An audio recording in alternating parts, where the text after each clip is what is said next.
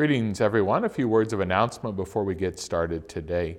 Uh, the first is to simply say Happy Mother's Day to all of our mothers out there and to all of those who serve in motherly roles in various ways. Uh, we want you to know that we value your work, that we pray for you as you go about that work. We know how critical you are to the development of our children, both in sort of physical ways, but also in spiritual ways. And so we pray, God, that He would continue to give you His Holy Spirit in order that you might do that work well, that you might know when you think you haven't done that work well, that your sins are forgiven in Christ, and that you might be just given increasing joy uh, in those blessings of children that God has given. Uh, the second thing I want to mention again is simply that the newsletters have been produced. Uh, many of you should have seen them already in your mailbox, and some of you have picked them up. Uh, if you have not got that, uh, those, those newsletters should be coming out soon to you.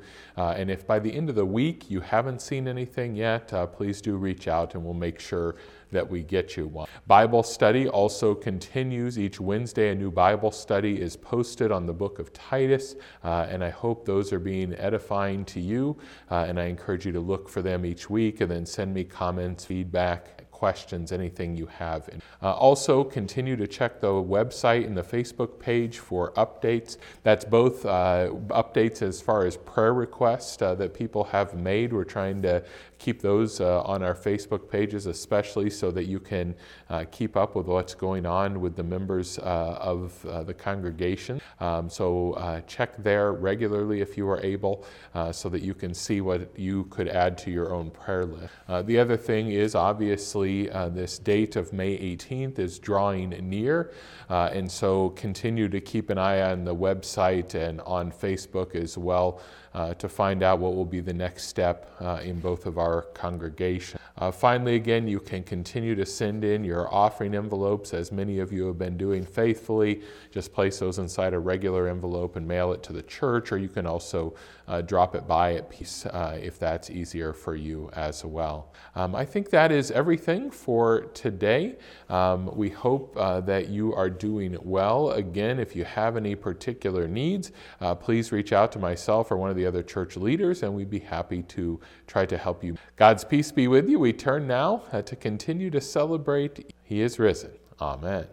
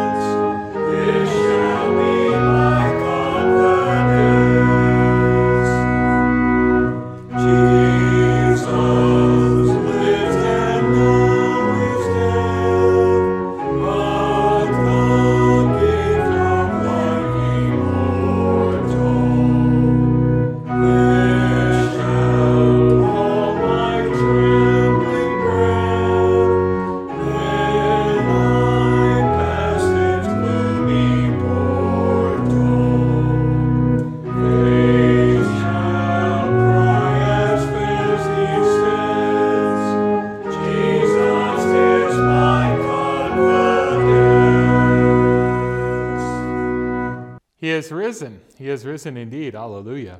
Our service for today is Divine Service Setting 1. If you have a hymnal in your home, you can find that on page 150. In the name of the Father, and of the Son, and of the Holy Spirit. Amen. If we say we have no sin, we deceive ourselves, and the truth is not in us. But if we confess our sins, God, who is faithful and just, will forgive our sins and cleanse us from all unrighteousness. Confess our sins to God in a moment of silence. Let us then confess our sins to God our Father. Most merciful God, we confess that we are by nature sinful and unclean. We have sinned against you in thought, word, and deed, by what we have done and by what we have left undone. We have not loved you with our whole heart.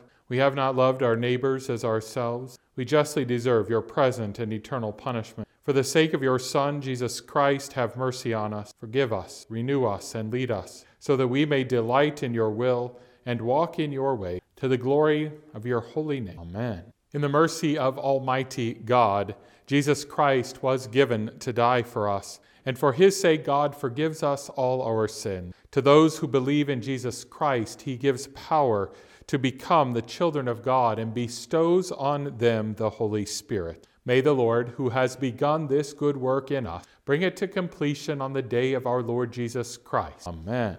Our introit for today comes to us from Psalm 30 and Psalm 149. Praise the Lord. Sing to the Lord a new song, his praise in the assembly of the godly. I will extol you, O Lord, for you have drawn me up, and have not let my foes rejoice over me. O Lord my God, I cried to you for help, and you have healed me. O Lord, you have brought up my soul from Sheol. You restored me to life from among those who go down to the pit. Sing praises to the Lord, O you, his saints, and give thanks to his holy name. For his anger is but for a moment, and his favor is for a lifetime. Weeping may tarry for the night, but joy comes in the morning. Glory be to the Father, and to the Son, and to the Holy Spirit, as it was in the beginning, is now, and will be forever. Amen. Praise the Lord. Sing to the Lord a new song his praise in the assembly of the. In peace, let us pray to the Lord. Lord,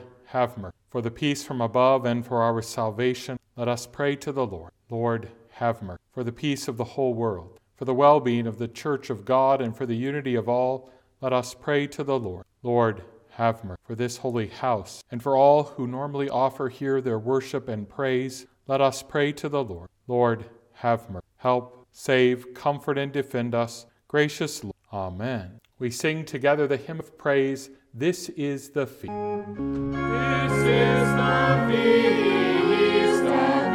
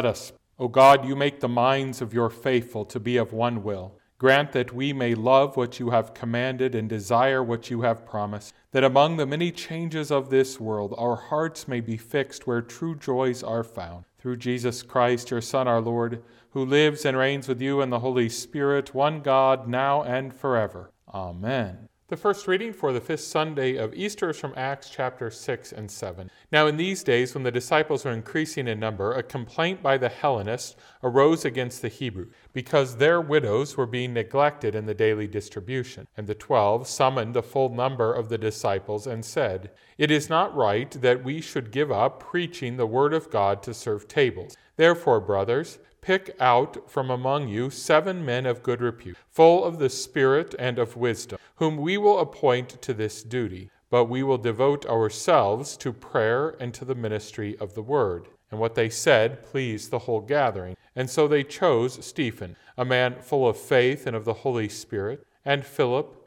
and Prochorus, and Nicanor, and Timon, and Parmenas, and Nicolas, a proselyte of Antioch. These they set before the apostles, and they prayed and laid their hands on them. And the word of God continued to increase. And the number of the disciples multiplied greatly in Jerusalem. And a great many of the priests became obedient to the faith. And Stephen, full of grace and power, was doing great wonders and signs among the people. Then some of those who belonged to the synagogue of the freedmen, as it was called, and of the Cyrenians and the Alexandrians, and of those from Cilicia and Asia, rose up and disputed with Stephen. And Stephen said, Brothers and fathers, hear me. You stiff necked people, uncircumcised in heart and ears, you always resist the Holy Spirit, as your fathers did. So do you. Which of the prophets did not your fathers persecute? And they killed those who announced beforehand the coming of the righteous one, whom you have now betrayed and murdered. You who received the law as delivered by angels and did not keep it. Now, when they heard these things, they were enraged, and they ground their teeth at him. But he, full of the Holy Spirit,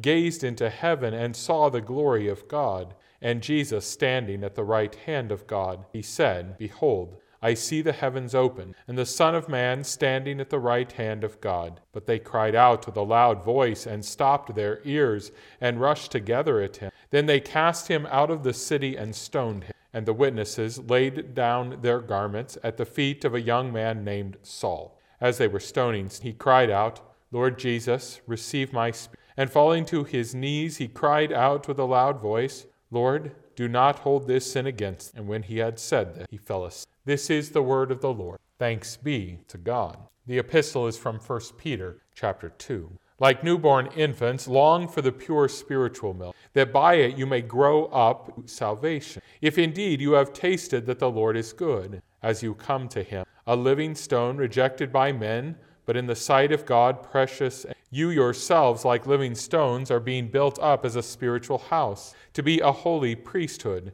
to offer spiritual sacrifices acceptable to God through Jesus Christ. For it stands in Scripture Behold, I am laying in Zion a stone, a cornerstone, chosen and precious, and whoever believes in him will not be put to shame. So the honor is for you who believe. But for those who do not believe, the stone that the builders rejected has become the cornerstone, and a stone of stumbling and a rock of offense. They stumble because they disobey the word, as they were destined to do. But you are a chosen race, a royal priesthood, a holy nation, a people for his own possession, that you may proclaim the excellencies of him who called you out of darkness and into his marvelous light. Once you were not a people, but now you are God's people. Once you had not received mercy, but now you have mercy. This is the word of the Lord. Thanks be to God.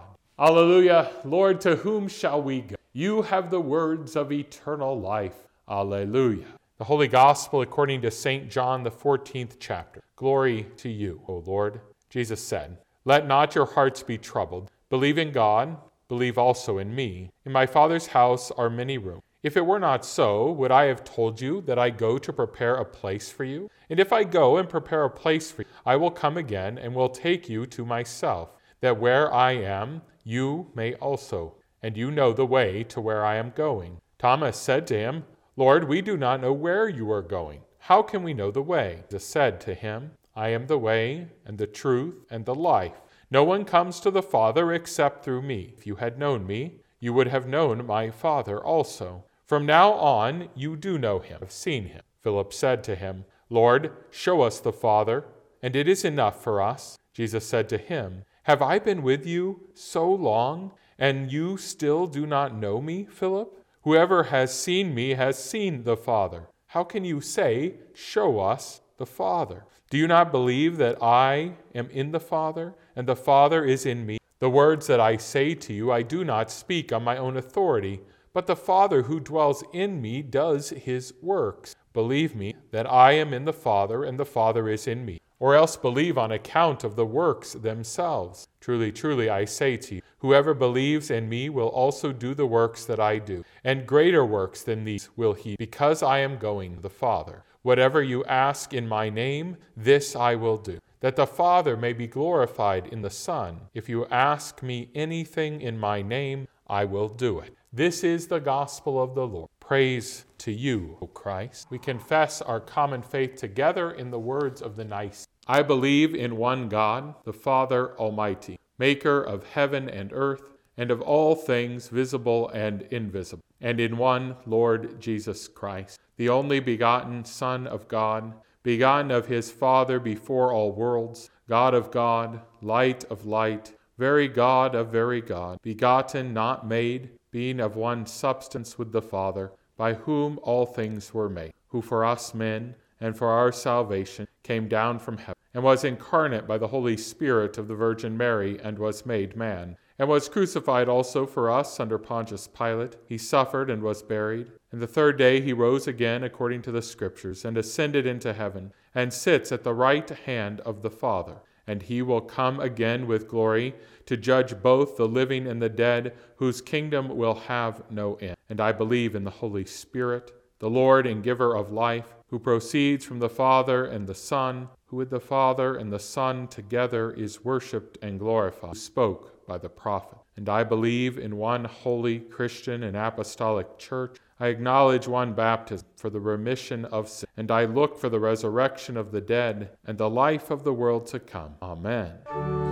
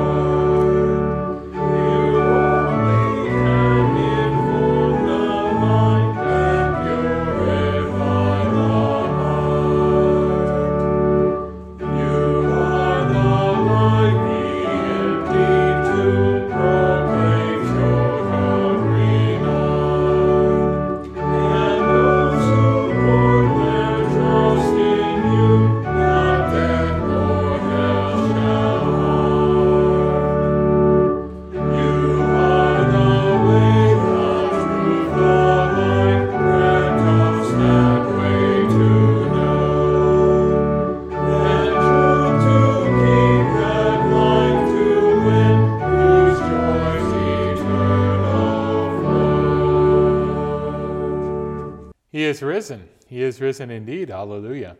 The text that calls for our attention this Lord's Day is our gospel reading from John chapter 14, where Jesus says, No one comes to the Father except grace, mercy, and peace to you from God our Father, then, our Lord and Savior, Jesus Christ. Amen. Over the last couple of months, various things have been done to protect human life. I'm quite certain that those listening to this sermon have differing opinions on whether all of those things were necessary or not. But I am also equally certain that almost everyone listening to this sermon has taken at least some practical steps to protect other people's lives and, whether they admit it or not, to protect their own. And if you have changed even one thing in your life, you have had to be rather intentional to do so, because the new way you're doing things is simply not your normal way of living. So if you're going to wear a mask, you have to remember to actually take that mask with you and you have to remember to put it on. If you're going to remain socially distanced from everyone, you have to remind yourself of that when you come into a space where you normally interact quite closely. If you think there's information that needs to be shared with others, well, then you actually have to take the time to share that information, communicate it in one form or another. As I was thinking about all of this this week and reading our gospel lesson, it made me wonder something. Do we take such practical steps in order to guard the eternal life that Jesus offered to all? Are we as disciplined or intentional about that as we are about something that affects our earthly lives? I mean, forget the virus for a second. We take dietary theories and run with them all the time, making big changes in what we're buying at the grocery store. People who grew up when I did loaded up on a ton of carbs because the food pyramid told us that meat would kill us. Nowadays, bread is almost viewed as contraband in a lot of homes due to the newer dietary trend. Now, please don't send me messages after you watch this sermon about which dietary trend is right and which one is wrong and how you know, because that's not the point of the sermon. And if you did so, you'd only be making my point about how much we care about protecting our earthly life. We change our lives indeed a lot based on what people theorize about various things. But often, we don't change our lives a whole lot on what we assert is objectively and eternally true based on the Word of God. And when we don't do those things, when we don't make changes based on those truths, well, we show we ultimately don't value eternal life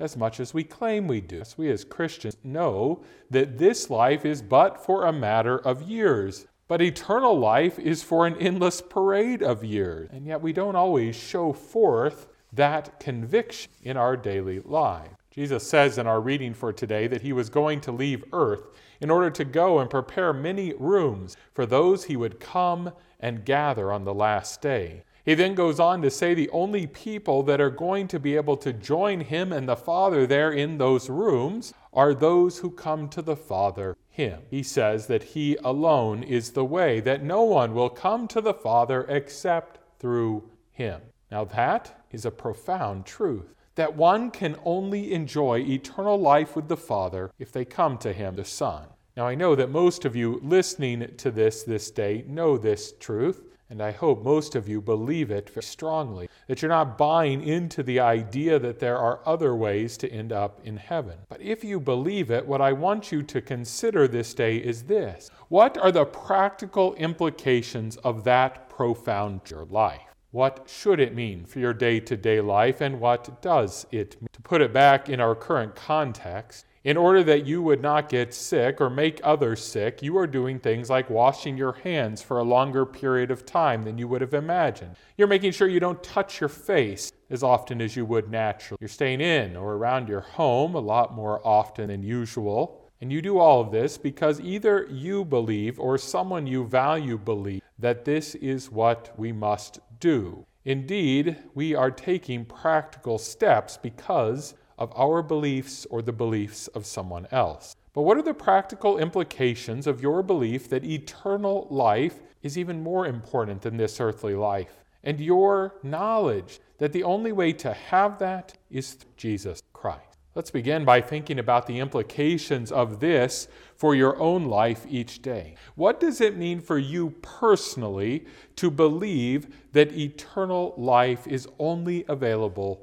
through Jesus? Well, I would ask you this. In this time, are you making sure that in your home, all of those that are in your home, those that you are responsible for, are actually gathering around Jesus? That they are hearing His word, that you're discussing what that means for your life each day? Are you praying to Jesus that He might get you through not only these days, but that He would give to you that eternal life that is His alone to give? That He would deliver you with that life one day to those rooms He has gone to prepare? Are you singing praises to Him, knowing that even if the most destructive thing this earth could offer up was actually on the loose, well, that not even that could steal from you kingdom that God has given you, the eternal life that He has given you to live. Surely our concern for eternal life, though, should also go beyond our own lives. Just like we say right now that most of the stuff we are doing is for others' health in order that they might not get sick or die, well, we as Christians should also have a concern for other people's possession of the eternal life that only Jesus offers. But here is where taking practical steps based on that truth perhaps is often most lacking. I mean, if you truly believe that your neighbor who lives next will not be welcomed with you into those eternal rooms to dwell with the Father and the Son forever, but instead will suffer eternal torment, what ought you to do? What should that profound truth mean in terms of practical implication. I mean, in this regard, ultimately, there's only one silver bullet that God has given us to use, and that's the actual speaking of the gospel to that person who does not know it. Only that can actually bring salvation. But what practical steps could you take that might lead you to the opportunity to do just that, to share the gospel with someone? During this time, I watched an online presentation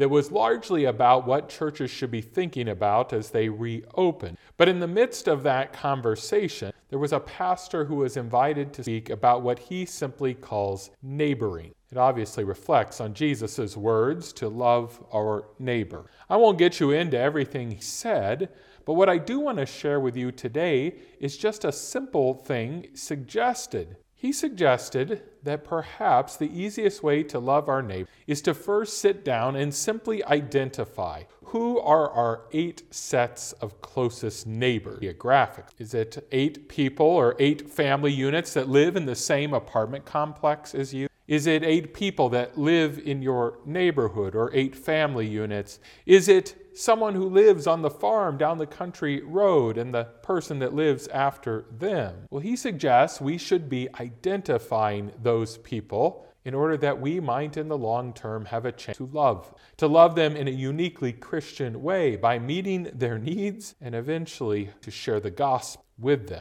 I know right now, identifying those eight people might seem a little bit more challenging. Or if identifying them isn't hard, actually getting to know them, which is the next step, might be even harder. It's hard to figure out how you get to know someone when you can't stand within six feet of them. But even with that being said, there are still ways. You could still yell a hello across your yard to theirs, or you could pick up a phone and call them and just ask them how they're doing in this time. But even if you find it so hard to be able to figure out a way to get to know your neighbors in this time, well, then I would encourage you simply to use this time to make that list of who those eight people or eight family are identify them so that when things get a little bit more move around, then you'll be ready to start getting to know them in order that you might love them by meeting their needs and by sharing with them Jesus. Yes, we want to share the gospel because we believe that only through the sharing of that gospel about Jesus Christ can one come to know the Father and spend eternal life in those eternal rooms that Jesus has gone prepare. Yes, we should let the profound truths that we know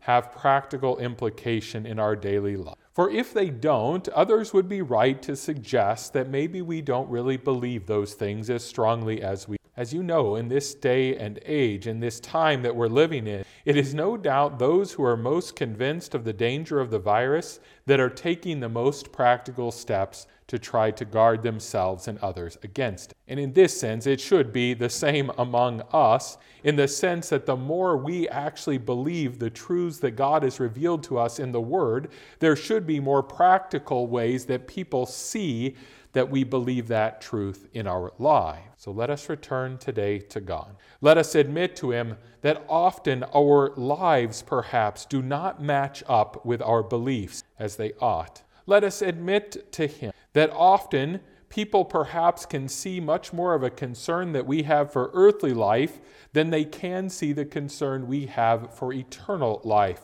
both for ourselves and for them.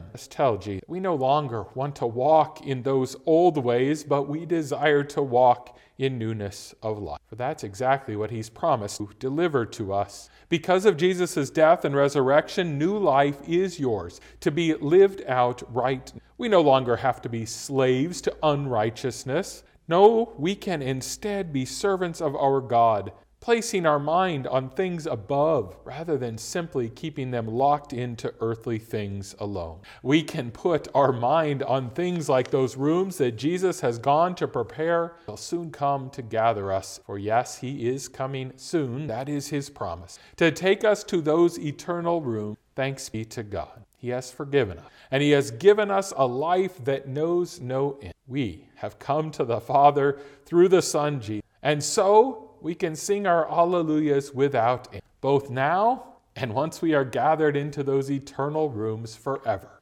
Amen. Then may the peace of God, which passes all human understanding, guard your hearts and your minds in Christ Jesus our Lord. Amen. As newborn infants who long for the pure spiritual milk, so let us come before the Lord, seeking his mercy, with confidence that his grace will be sufficient for all of our.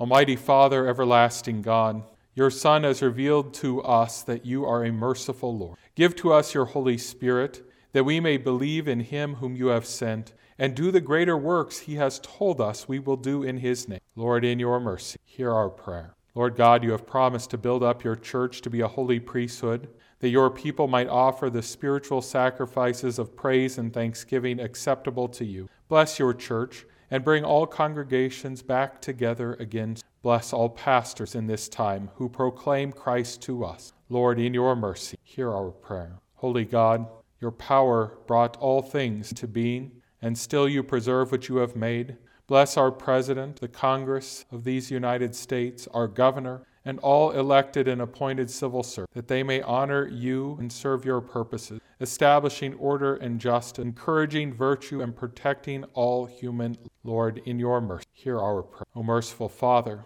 you have compassion upon the sick and those in need, and have promised not to ignore them in their affliction. Bless the sick with healing, those who suffer with strength and patience, and the dying with peace. Hear us on behalf of those who have requested our prayers, including Pamela Berge, Peggy Harris, Larry Alm, Tom Koski, Elaine Stieg, Dorothy McCuskey, Jody Shelton, Dennis Van Gilder, and John Zabraski as they fight cancer. Also be with Bev Newman, who is in hospice care at home. Watch over Jenny Alleman as she recovers after a minor stroke. Be with Glenn Hemphill, who will soon have a pacemaker installed. Receive our thanks for returning Randy Bridenstine back to Elderwood after his heart. Lord, in your mercy, hear our prayer. Gracious God, you have established the home and blessed those who show us your love. Bless all mothers, the children in their care. Bless all families, and make their homes places of blessing and love, where your word is spoken, forgiveness reigns, and your love is. Lord, in your mercy, hear our prayer. Heavenly Father, you have given us the wisdom of faith through the Spirit that we might know your Son to be the way, the truth, and the life. Bless all those who teach and all those who learn, that the goal of our knowledge may be to know Christ and to make him. Do not let your word be bound, but let it have free course among us. Preserve those who are in isolation from idleness, and instead let our minds be renewed in scripture and prayer. Lord, in your mercy, hear our prayer. Eternal Father of an eternal mercy, you have raised up witnesses in every age and blessed us with those who endure suffering and even death for being faithful to you. We give you thanks for those faithful saints and martyrs, and we pray that you would make us strong, that when we face any test, we may be brought at last to them in the joy of your presence, the glory of everlasting. Lord, in your mercy, hear our prayer. Compassionate Father, you are not aloof from the needs of this body and life, and you have called us to love our neighbor in need and give aid to the poor. Give us courage and faith that we might not fear sharing the resources that you have supplied with those who live in want. We ask, God, that you would let your love be perfected among us, that it might drive out all of our selfish. Lord, in your mercy, hear our prayer. We praise you, O God, for your goodness in hearing the prayers of your people and granting us confidence to approach your throne of mercy. Hear us now in the name and for the sake of our Lord Jesus Christ, through whom, with whom, and in whom, in the unity of the Holy Spirit, all honor and glory is yours, Almighty Father, both now and forevermore. Amen. We pray the Lord's Our Father, who art in heaven, hallowed be thy name. Thy kingdom come, thy will be done, on earth as it is in heaven. Give us this day our daily bread, and forgive us our trespasses, as we forgive those who trespass against us. And lead us not into temptation, but deliver us from evil. For thine is the kingdom, the power, and the glory, forever and ever. Amen.